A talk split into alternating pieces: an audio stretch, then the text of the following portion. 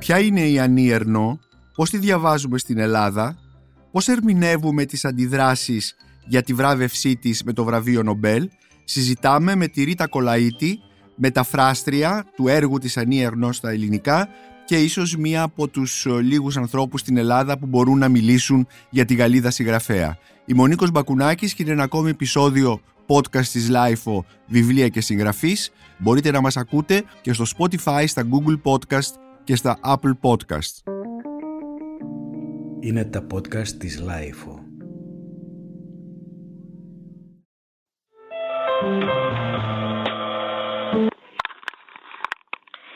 Allô Bonjour ou bonsoir plutôt. Euh, c'est bien Madame Annie Ernaud Oui.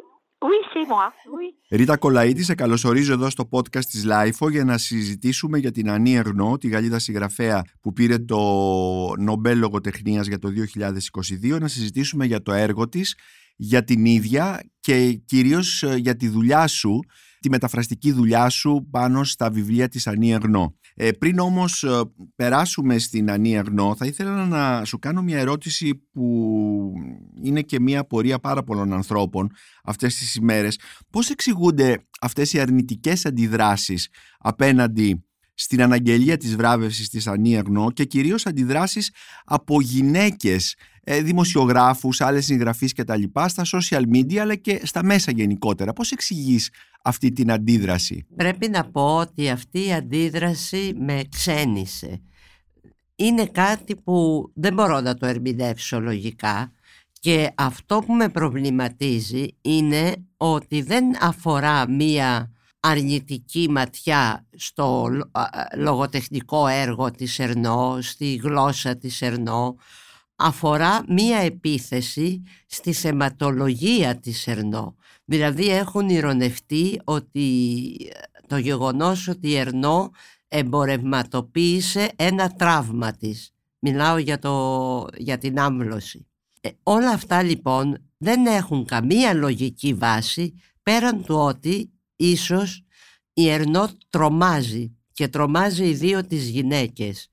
Τις τρομάζει γιατί η Ερνό έχει την τόλμη να μιλήσει για αυτή την παράνομη άμβλωση, να μεταφέρει όλο το, το τραύμα που κουβαλούσε σε όλη της τη ζωή, να το εξειδανικεύσει σε λογοτέχνημα και επιπλέον η Ερνό, μια γυναίκα που είχε ως, ε, και έχει ακόμα ως ε, άξονα τη ζωή της την ερωτική επιθυμία, δεν τράπηκε ποτέ να παραδεχτεί ότι έχει υποκύψει στη σαγίνη του αρσενικού ότι έχει υποφέρει πάρα πολύ από μια ερωτική εγκατάλειψη, ότι έχει κάνει τρέλες που δεν μπορεί να κάνει μια συνηθισμένη γυναίκα. Όλα αυτά λοιπόν φαίνεται τρόμαξαν τις ε, Ελληνίδες φεμινίστριες σε εισαγωγικά, οι οποίες φαίνεται έχουν άλλα πρότυπα περί φεμινισμού από εκείνα της Ερνό. Μην ξεχνάμε ότι η Ερνό υπήρξε μια στρατευμένη φεμινίστρια, οπαδός της, ε, της Σιμών ντε Μποβουάρ, συνοδοιπόρος σε πάρα, με πάρα πολλές γυναίκες σε αυτό το δύσβατο δρόμο της σεξουαλικής απελευθέρωσης της εποχής. Επομένως ε, η, η, η αντίδραση αυτή των, ε, των, των γυναικών στην Ελλάδα, κυρίως των γυναικών στην Ελλάδα ε, είναι μια αντίδραση όπως είπες απέναντι στα θέματα της Ερνό και όχι στην ίδια τη λογοτεχνία της ε, σαν η Ερνό να είναι κάποια δοκιμιογράφος ας πούμε ή κάποια θεωρητικός. Εγώ νομίζω ότι έχω σοκαριστεί από αυτή τη θέματα και από τον τρόπο που την αποδίδει η Ερνό και κατά βάθος πιστεύω ότι δεν έχουν διαβάσει την Ερνό. Ναι, αυτό έχει φανεί από πολλά σημειώματα. Οι αναφορές είναι κυρίως στο, στο βιβλίο της Το Γεγονός που αφορά την άμβλωση, ε, όχι όμως στο βιβλίο της αυτό καθ' αυτό, όσο στην ε, κινηματογραφική μεταφορά του που είχε πάρει μάλλον, μάλιστα το... το, η ταινία και βραβείο πρόσφατα. Το Χρυσό Λέοντας στη Βενετία. Ναι, και παίχτηκε στους κινηματογράφους φέτος. Η Ερνό δεν βραβεύτηκε για το γεγονός. Ακριβώς. βραβεύτηκε για το σύνολο του έργου της που είναι τεράστιο και απίστευτα αξιόλογο και ουσιαστικό. Το, το έργο της Ερνό είναι μνημειώδες τολμώ να πω και όλο αυτό έχει αγνοηθεί και έχουν μείνει όλες αυτές οι κριτικές στο επίπεδο του, του, του, του τραύματος ε, κατά πόσο είναι σωστό να το χρησιμοποιεί μια συγγραφέας ή όχι και διάφορες τέτοιες ανοησίες κατά τη γνώμη μου. Εγώ βλέπω και έναν έρποντα συντηρητισμό σε όλο αυτό. Ας αφήσουμε λοιπόν ε, τις αντιδράσεις και περάσουμε στο θέμα μας που είναι η ίδια η Ερνό. Εσύ Ρίτα μεταφράζεις την Ερνό, έχεις ήδη μεταφράσει το μείζον έργο της ε, που είναι τα χρόνια που είναι κατά κάποιο τρόπο μία μυθιστορηματοποίηση της ίδιας της της ζωής αλλά ε, μέσα από με τρόπους και τόσο ε, τρόπους γλώσσας, ε, πραγματολογικούς και τα λοιπά που ο καθένας μας θα μπορεί να αναγνωρίσει τον ίδιο του τον εαυτό στη διάρκεια αυτής της περίοδου που καλύπτει το βιβλίο τα χρόνια. Βεβαίως έχεις μεταφράσει και άλλα βιβλία και προφαντάζομαι ότι το βραβείο Νομπέλ σου είναι το έναυσμα για να Έχουμε και άλλα τη βιβλία της Ανία Γνώστα στα ελληνικά. Ε, τώρα τι μεταφράζεις; Τώρα θα κυκλοφορήσουν ε, σύντομα από τις εκδόσεις Μετέχμιο το «Ένας νεαρός άνδρας» που είναι η ερωτική ιστορία της και το πάθος της για έναν κατά πολύ νεότερό της άνδρα όπως λέει μικρότερος από το γιο μου.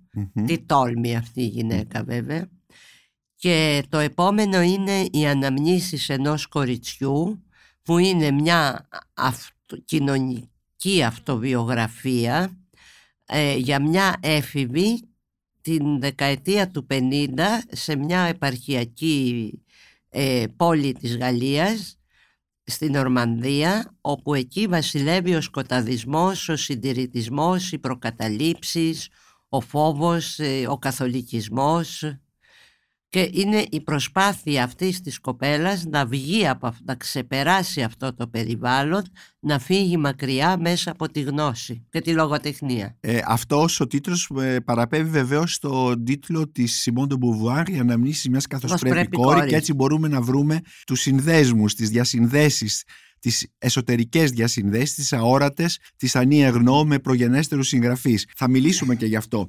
Ε, εσύ πότε γνωρίζεις εντός εισαγωγικών και αρχίζεις να μεταφράσεις, μεταφράζεις την Ερνό; Εγώ γνώρισα την Ερνό σε ένα βιβλιοπωλείο των Βρυξελών, εννοώ τα βιβλία της Ερνό. Ναι, φυσικά. Ε, τη δεκαετία του 80, όπου κυριολεκτικά μαγεύτηκα, συγκλονίστηκα και άρχισα να τα διαβάζω όλα κάποια στιγμή έλεγα ότι θα ήταν ε, θείο δώρο για μένα αν μπορούσα να μεταφράσω ένα τέτοιο κείμενο. Το 2008 οι εκδόσεις Πάπυρος μου πρότειναν να μεταφράσω τα χρόνια. Αυτό το βιβλίο... Που μόλις είχε βγει στη Γαλλία. Μόλις είχε βγει, ακριβώς, μόλις είχε βγει. Τότε ε, το βιβλίο δεν έτυχε της υποδοχής που περιμέναμε, άρεσε σε ένα πολύ μικρό κύκλο ανθρώπων και ξεχάστηκε. Το 2018 σε μια συζήτηση με τον Όντα Παπαγεωργίου των εκδόσεων Μετέχμιο ε, ε, αποφασίσαμε να βγάλουμε αυτό το βιβλίο σε καινούρια μετάφραση δική μου και το βιβλίο πραγματικά έτυχε της υποδοχής που του άξιζε. Συζητήθηκε, γράφτηκαν τότε μόνο θετικά πράγματα, αυτό είναι το οξύμορο της ιστορίας ε, και μετά συνεχίσαμε με τα άλλα βιβλία και θα συνεχίσουμε βέβαια με όλο το έργο της Ερνό. Να πω ότι τα βιβλία της Ερνό με εξαίρεση 2-3 είναι ονιγοσέλιδα, είναι αφηγήματα. Αυτό όμως δεν ε, σημαίνει τίποτα γιατί είναι ολοκληρωμένα, έχουν, ε, δηλαδή δεν χρειάζονταν παραπάνω σελίδες για να θεωρηθούν πλήρη έργα. Ε, ποια έχεις μεταφράσει ακόμη στα ελληνικά, ποια κυκλοφορούν, ποια μπορούν να βρουν ε, οι αναγνώστες; Είναι ο τόπος, είναι μία αναφορά σπαρακτική στον πατέρα της, ο οποίος ήταν αγρότης, μετά ε, εργάτης σε σπαγκοποιία, ένας υπέροχος άνθρωπος αλλά χαμηλών τόνων, που είχε πολλά όνειρα για την κόρη του, αλλά δεν τολμούσε να, τις, ε, να την οθήσει να κάνει το μεγάλο το επόμενο βιβλίο είναι μια γυναίκα που αφορά τη μητέρα της. Μια γυναίκα ο τίτλος. Ναι, ναι. Une femme. Une femme. ε, μια γυναίκα στον αντίποδα αυτού του πατέρα η οποία κρα- πο- αυταρχική, δραστήρια, με μεγάλες φιλοδοξίες για την κόρη της αλλά και πολύ σκληρή ως προς τα ζητήματα ηθικής. Η Παρθενία για αυτήν ήταν η πρίκα της κόρης που έπρεπε να τη σεβαστεί όσο τίποτε άλλο. Αυτή η μητέρα κρατούσε το καφεπαντοπολείο του της Κομόπολης χωριού και αυτό ήταν Στην όλη- Ορμανδία. Στην Ορμανδία, ναι, στο Μμμ. Ιπτό. Εκεί αυτός ήταν ο κόσμος της, ο μικρό κοσμός της. Βέβαια έκανε άλματα, διάβαζε γυναικεία λογοτεχνία για να προσπαθεί να μιλάει ωραία. Της άρεσε να περιποιείται τον εαυτό της, να ντύνεται όσο καλύτερα μπορούσε. Και σε αυτό λοιπόν, το, ανάμεσα σε αυτούς τους δύο ανθρώπους, ήταν μοναχοπέδι Ερνό, γιατί η αδερφή της πέθανε σε πολύ μικρή ηλικία.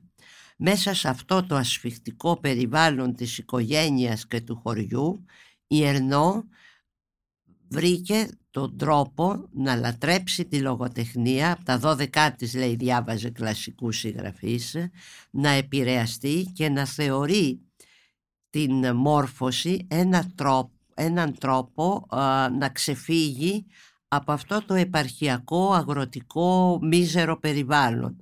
Βέβαια ε, η Ερνό ουδέποτε απαργήθηκε την προλεταριακή καταγωγή της, ούτε γοητεύτηκε από τον αστικό τρόπο ζωής. Μμμ.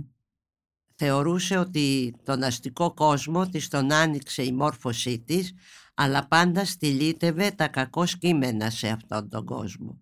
Είναι βαθιά αριστερή με τη σωστή έννοια του όρου, χωρίς υπερβολές, χωρίς ακρότητες και ε, θεωρεί ότι, όλοι, ότι κουβαλάμε όλοι μας μέσα μας αυτό το παρελθόν που ό,τι και να κάνουμε δεν μπορούμε να το αποδιώξουμε. Το παρελθόν της τυχιώνει, το λέει σε όλα τις Ναι. τα έργα. Ναι. Ε, μετά ε, μετέφρασες ε, το, το γεγονός Το οποίο είναι ένα συγκλονιστικό κείμενο. Για Ε, την άμβλωση σε μια εποχή που η άμβλωση δεν επιτρεπόταν στη Γαλλία. Ακριβώς. Ήταν απαγορευμένη ε, και ουσιαστικά η άμβλωση ισοδυναμούσε με ένα βασανιστήριο, με ένα τρομακτικό βασανιστήριο ακριβώς, ακριβώς. όπου πολλές γυναίκες πέθαιναν κάνοντας την, ε, την, την άμβλωση με τον τρόπο που την κάναν τότε. Ή α, όχι α- σε ιατρία ή κλινικές ιδιωτικές, σε κάτι υπόγεια ή σε σκοτεινές κουζίνες από γυναίκες που μάλιστα στα γαλλικά έχουν το υπέροχο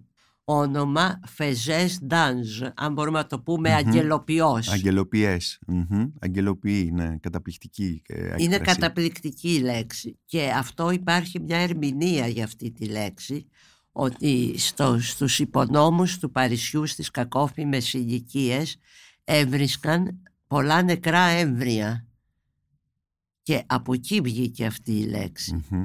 ότι αυτά τα έμβρια είναι άγγελοι, Άγγελοι. που πάνε στον ουρανό το βρήκα συγκλονιστικό όταν συγκλονιστική. το διάβασα Μμμ.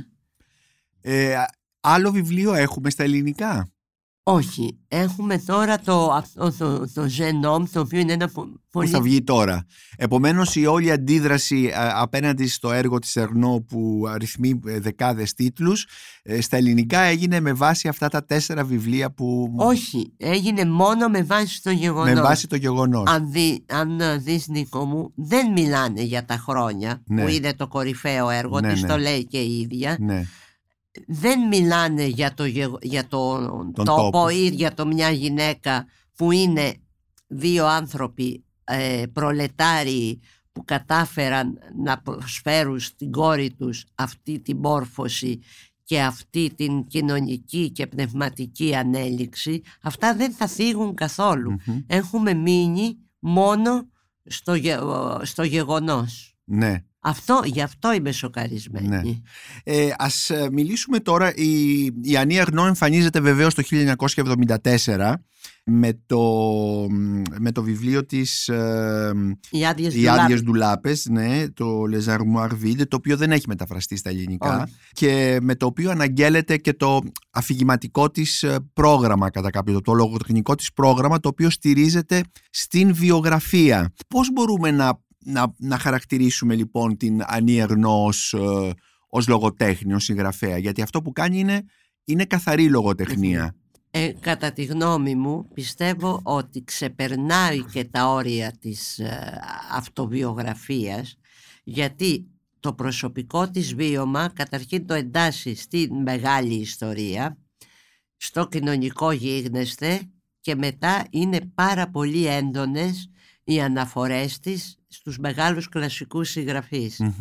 Άλλωστε το έχει πει η ίδια ότι έχει επηρεαστεί από το Μαρσέλ Προύστο αναζητώντας το χαμένο χρόνο και από, τον, και από τη ζωή και πεπρωμένο του Βασίλη, Βασίλη Γκρόσμαν. Αυτό είναι πολύ ενδιαφέρον ε, οι αναφορές της στον Προύστ και στον Γκρόσμαν αλλά ε, κάπου έχει πει ότι όταν ήταν ε, μικρή όταν ήταν ε, ίσως 12 ετών είχε διαβάσει τόσα παίρνει ο άνεμος ε, και, και είχε πει ότι κάπως έτσι θα ήθελα να συζητάνε και τα δικά μου βιβλία. και, στα... και σκεφτόμενος τώρα τα χρόνια βλέπω ότι είναι ίσως μια, ένα άλμα αυτό που κάνω, αλλά έχει σχέση, μοιάζει με τα όσα παίρνει ο άνεμος. Είναι μια εποχή επίσης. Είναι μια σάγκα. Είναι μια σάγκα, ακριβώς. Και μέσα στα, στο, στα χαμένα χρόνια έχει εξαιρετικά σχόλια για το όσα παίρνει ο ανεμος για την ταινία. Ναι. Ε, να πούμε επίσης ότι πολύ βασικό στοιχείο του, του έργου της είναι οι φωτογραφίες. Ναι. Με αποκορύφωμα τα χρόνια στα οποία περιγράφει με συγκλονιστικό τρόπο μια εποχή μέσα από την διεξοδική λεπτομερή περιγραφή μιας οικογενειακής φωτογραφίας.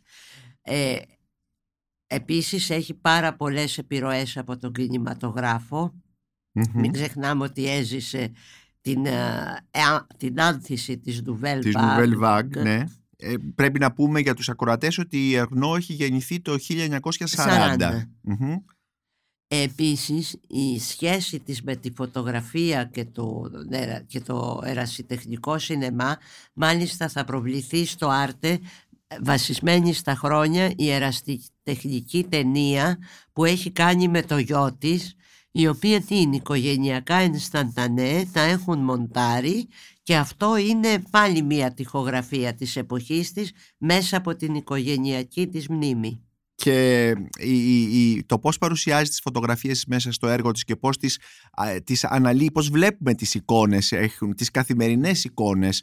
Μια φωτογραφία ας πούμε, που δείχνει κρεμασμένα ρούχα από μανταλάκια ε, και πώς το περιγράφει και πώς μπαίνει μέσα στην αφήγησή της είναι επίσης πολύ ενδιαφέρον ε, στην, αγνό και την, στην αγνό και κάνει να είναι τόσο ιδιαίτερη ε, συγγραφέας. Η γλώσσα της, επειδή η γλώσσα της μοιάζει να είναι ε, μια γλώσσα ανεπιτίδευτη, ακατέργαστη, ε, καθημερινή και πολύ απλή.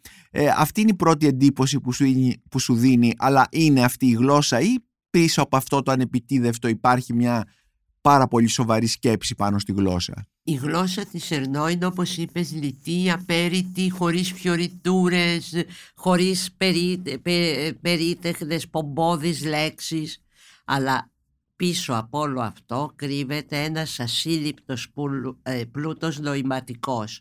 Δηλαδή η Ερνό περιγράφει ένα οικογενειακό ε, εορταστικό γεύμα όπως θα το περιγράφαμε και εμείς ε, σε ένα φίλο μας.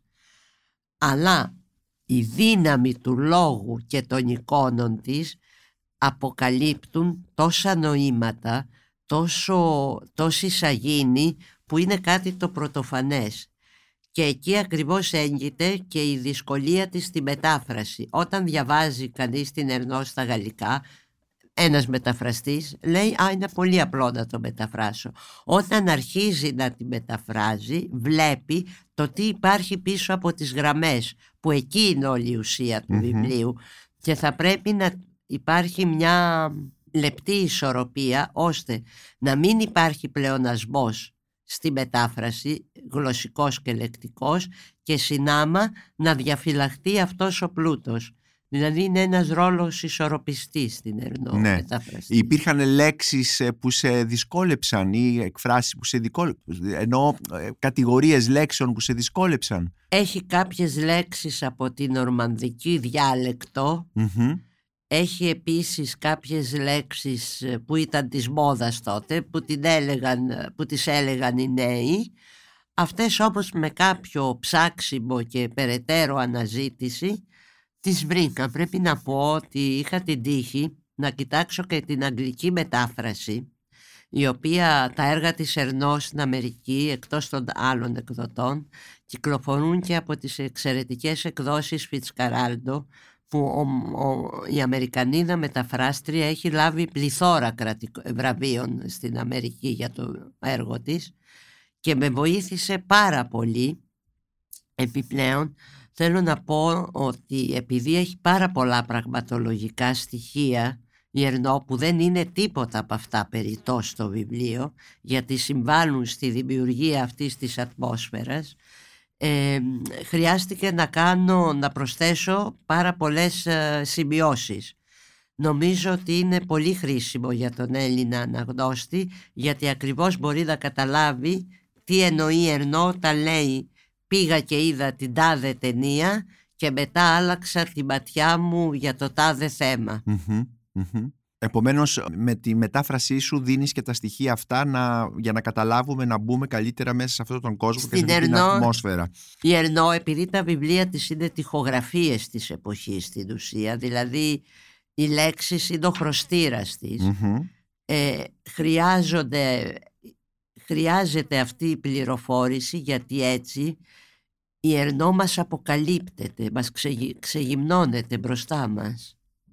Ε, το 2011 ο εκδότης της ο Γκαλιμάρ εξέδωσε σε έναν τόμο όλα τις τα βιβλία, ναι, πάνω, ναι. περίπου χίλιες σελίδες, ε, μαζί με φωτογραφίες ε, και οι οποίες σχολιάζονται από τα ανέκδοτα ημερολογιά της ε, που ο όρος της Ερνό είναι αυτά να εκδοθούν μετά το θάνατό της. Για ποιο λόγο έχει βάλει αυτόν τον όρο; Ξέρεις, Καταρχήν η Ερνό να πω ότι η Ερνό κρατούσε ημερολόγιο από όταν άρχισε να γράφει από μικρό παιδί.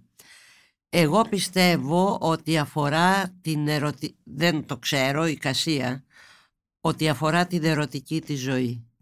Γιατί η Ερνό ε, είχε μια πάρα πολύ έντονη ερωτική ζωή με πολλά έντονα πάθη δεν είχε σχέσεις εφήμερες δεν την ναι. απασχολούσαν αυτό ναι. την Ερνό την απασχολούσε το πάθος και ο πόνος που προκαλεί το πάθος. Ναι.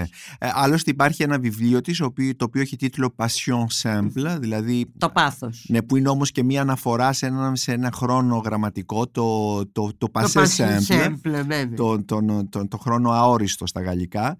Το Passion Simple έχει γίνει και αυτό ταινία, δεν την έχουμε δει νομίζω στην Ελλάδα. Έχει παιχτεί είναι μια εκπληκτική ταινία που πρωταγωνιστεί ο Σεργέη Πολούνιν, ο Ρώσος ε, χορευτής. Ναι. Και είναι πραγματικά μια απίστευτα τολμηρή αλλά πάρα πολύ ερωτική, όπως είναι και το κείμενό της. Θέλω να πω ναι. εδώ ότι η κινηματογραφική μεταφορά των δύο έργων της ε, Ερνό έχει ευτυχήσει γιατί θα μπορούσε να μην είναι και το γεγονός είναι συγκλονιστικό αλλά και το Passion Simple. Επειδή αναφέρθηκα στο Passion Simple το οποίο δεν έχει μεταφραστεί, μήπως το μεταφράζεις; Το Γενάρη θα είναι έτοιμο. Το Γενάρη, πολύ ωραία. Ε, το αναφέρομαι λοιπόν στο Passion Simple επειδή ακριβώς ανέφερες στο πάθος ότι η Ερνό είναι, ε, είναι μια γυναίκα που, που, που έζησε τις ερωτικές της σχέσεις με πάθος και όχι με έναν τρόπο εφήμερο κτλ. Ε, οπότε το πάθος είναι μία... Πώς μεταγράφεται λογοτεχνικά σε αυτό το βιβλίο; Στο πάθος ή γενικά στα έργα της; Και γενικά στα έργα της. Το πάθος διαπνέει όλο το έργο της Ερνό. Από την εφηβεία της όταν ένιωσε το πρώτο σκύρτημα μέχρι τώρα τα γυρατιά της σε όλα τις τα βιβλία υπάρχει η αναφορά του πάθους όχι απλά αναφορά, το, το, το διαπνέει τα βιβλία της το πάθος. Η Ερνό έχει πει ότι ζω για να γράφω και ζω για την ερωτική Και αυτό ακριβώς είναι που δεν τη συγχωρούν οι φανατικές ε, αντιερωτικές φεμινίστριες πιστεύω. Εγώ θεωρώ ότι η Ερνό κράτησε τα θετικά του φεμινισμού και όλες τις ε, ιστερίες και τις ακρότητες τις απόδιωξε από πολύ νωρίς. Ναι, ίσως αυτό δεν τις συγχωρούν ο, ο ναι. τρόπος με τον οποίο αντιδρούν όσοι αντιδρούν με αυτόν τον τρόπο απέναντί της. Ε, αναφέρθηκες προηγουμένως σε συγγραφείς που, με τους οποίους ε, το έργο της συνδέεται ή μάλλον μπορεί να αναφέρεται. Είπαμε τον Μαρσέλ Προύστ, είπαμε τον Βασίλη Γκρόσμαν. Ποιες είναι, ποια είναι αυτή η γενεολογία η συγγραφική μέσα στην οποία μπορούμε να εντάξουμε την Ερνό; Η Ερνό θα πρέπει να πω ότι έχει επηρεαστεί και έχει διαβάσει πάρα πολύ το Σάρτρα, τον Καμί, την Μποβουάρα, το, όλους τους συγγραφείς του νέου γαλλικού νέου μυθιστορήματος κρατώντας όμως κάποιες αποστάσεις από αυτό το ναι. κίνημα πρέπει να πω δεν τη στέριαζε ναι. Βέβαια, ε, επειδή είπες στους συγγραφείς του νέου γαλλικού μυθιστορήματος, η Ναταλή Σαρότα, ας πούμε, που έχει το αυτοβιογραφικό της βιβλίο για την νεανική της ηλικία, θα μπορούσες να βρεις κάποιες αντιστοιχίες. Ναι, Όχι βέβαια, ναι. Εγώ θεωρώ ότι το νέο γαλλικό μυθιστόρημα ήταν λίγο συντηρητικό για ναι. τα γούστα της Ερνό. Γιατί ε, αυτό είναι που με εντυπωσιάζει πολύ σε αυτή τη συγγραφέα, είναι ότι ξαφνικά βρέθηκε μέσα σε αυτό τον αστικό κόσμο τα τίναξε όλα στον αέρα να το πω απλά για ένα πάθος άφησε το μεγάλο σπίτι, το σύζυγο, τα πάντα και σαν να ξαναγύρισε στις ρίζες της, σαν να ήθελε να ξαναβρει τον κόσμο της αριστεράς, τον κόσμο της στέρησης.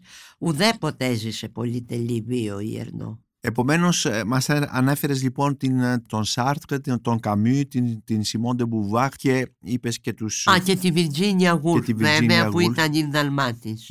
Η, η Ερνό, η, η λογοτεχνία της έχει επηρεάσει νεότερους συγγραφείς; Νομίζω ναι, με, το μεγαλύτερο παράδειγμα είναι ο Εντουάρ Λουί. Ο Εντουάρ Λουί. Άλλωστε το λέει και ο ίδιος ότι οφείλει το, τα πολλά πράγματα στην Ερνό που ε, κυρίως ε, όσον αφορά και την ένταξη της βιογραφίας μέσα στη λογοτεχνία του και κυρίως και αυτό που ονομάζουμε επινόηση του εαυτού, το... επινόηση του εγώ. Ε, Απλά ναι. πιστεύω ότι άλλα τα βιώματα της Ερνό, τα, τα προσωπικά βιώματα, αλλά και η περιραίουσα ατμόσφαιρα πολιτική, κοινωνική που έζησε η Ερνό ήταν ένας απίστευτος πλούτος που δεν τον έχουν οι σύγχρονοι συγγραφείς.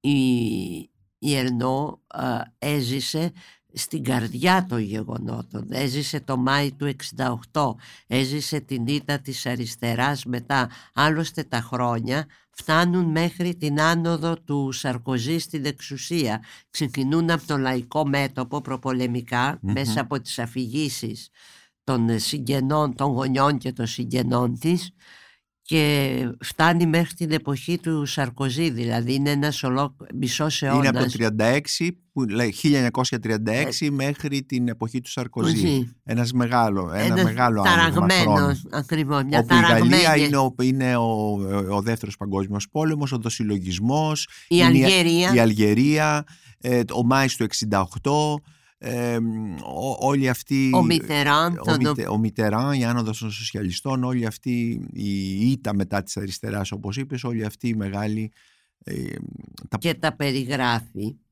και τα γεγονότα προ, πρώτης γέννησής της και τα μετέπειτα με έναν τρόπο συγκλονιστικό γιατί τα περιβάλλει με ένα συνέστημα και μια χαρά κάθε τι προοδευτικό που γινόταν στη Γαλλία και κάθε συντριβή του συντηρητισμού και του καθολικισμού ήταν μια προσωπική νίκη για, για αυτην Γιατί ήταν ίσως ε, και τα βιώματά της που είχαν σχέση με αυτή την, ε, με αυτή την ε, κατάσταση. Ε, η, θέση, η θέση της Ερνό στη Γαλλία ποια είναι, διαβάζεται, είναι μια δημοφιλή συγγραφέας; Πάρα πολύ. Ναι. Νομίζω ότι οι Γάλλοι την, πέρα από τον Νόμπελ ε, την τιμούν, την αγαπούν, έχουν ένα σεβασμό απέναντι στο πρόσωπό της. Είναι η μνήμη τους. Ναι.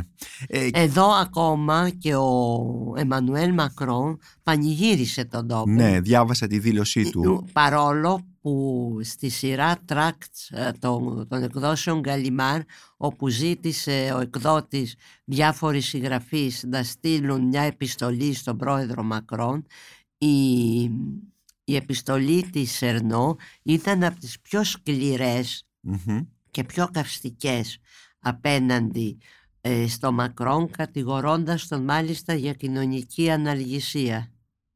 Ε, τώρα που λες για τις δηλώσεις, ε, διάβασα στην εφημερίδα Le Monde αυτές τις μέρες, ε, δηλαδή αρ, αρκετές μέρες μετά την ανακοίνωση της, ε, του βραβείου, είχε ζητήσει από το site της εφημερίδας, από γυναίκες της Γαλλίας, από Γαλλίδες, να στείλουν τι σκέφτονται για την Ερνό και πραγματικά ε, συγκεντρώθηκαν στο site πάνω από 200 απαντήσεις γυναικών.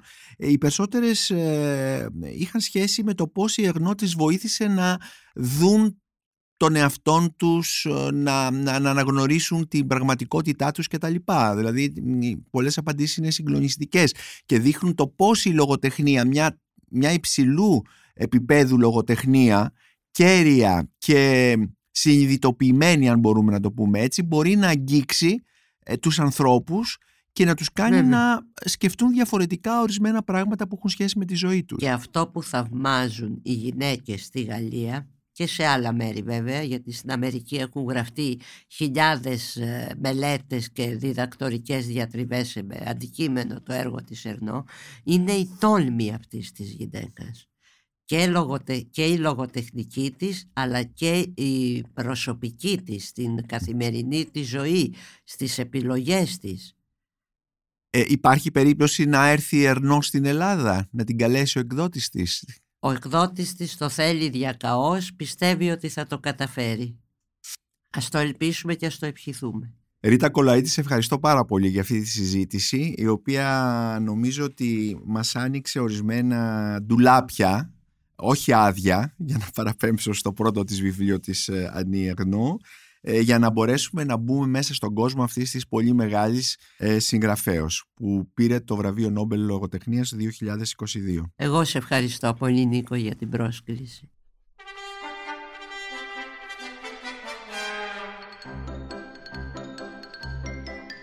Είμαι ο Νίκο Μπακουνάκης και ήταν ένα ακόμη επεισόδιο της σειράς podcast της Life, βιβλία και συγγραφής, με καλεσμένη την μεταφράστρια της Ανή Αγνώ, της Γαλλίδας συγγραφέας που πήρε το Νομπέλ Λογοτεχνίας για το 2022, Ρίτα Κολαίτη. Μπορείτε να μας ακούτε και στο Spotify, στα Google Podcast και στα Apple Podcasts.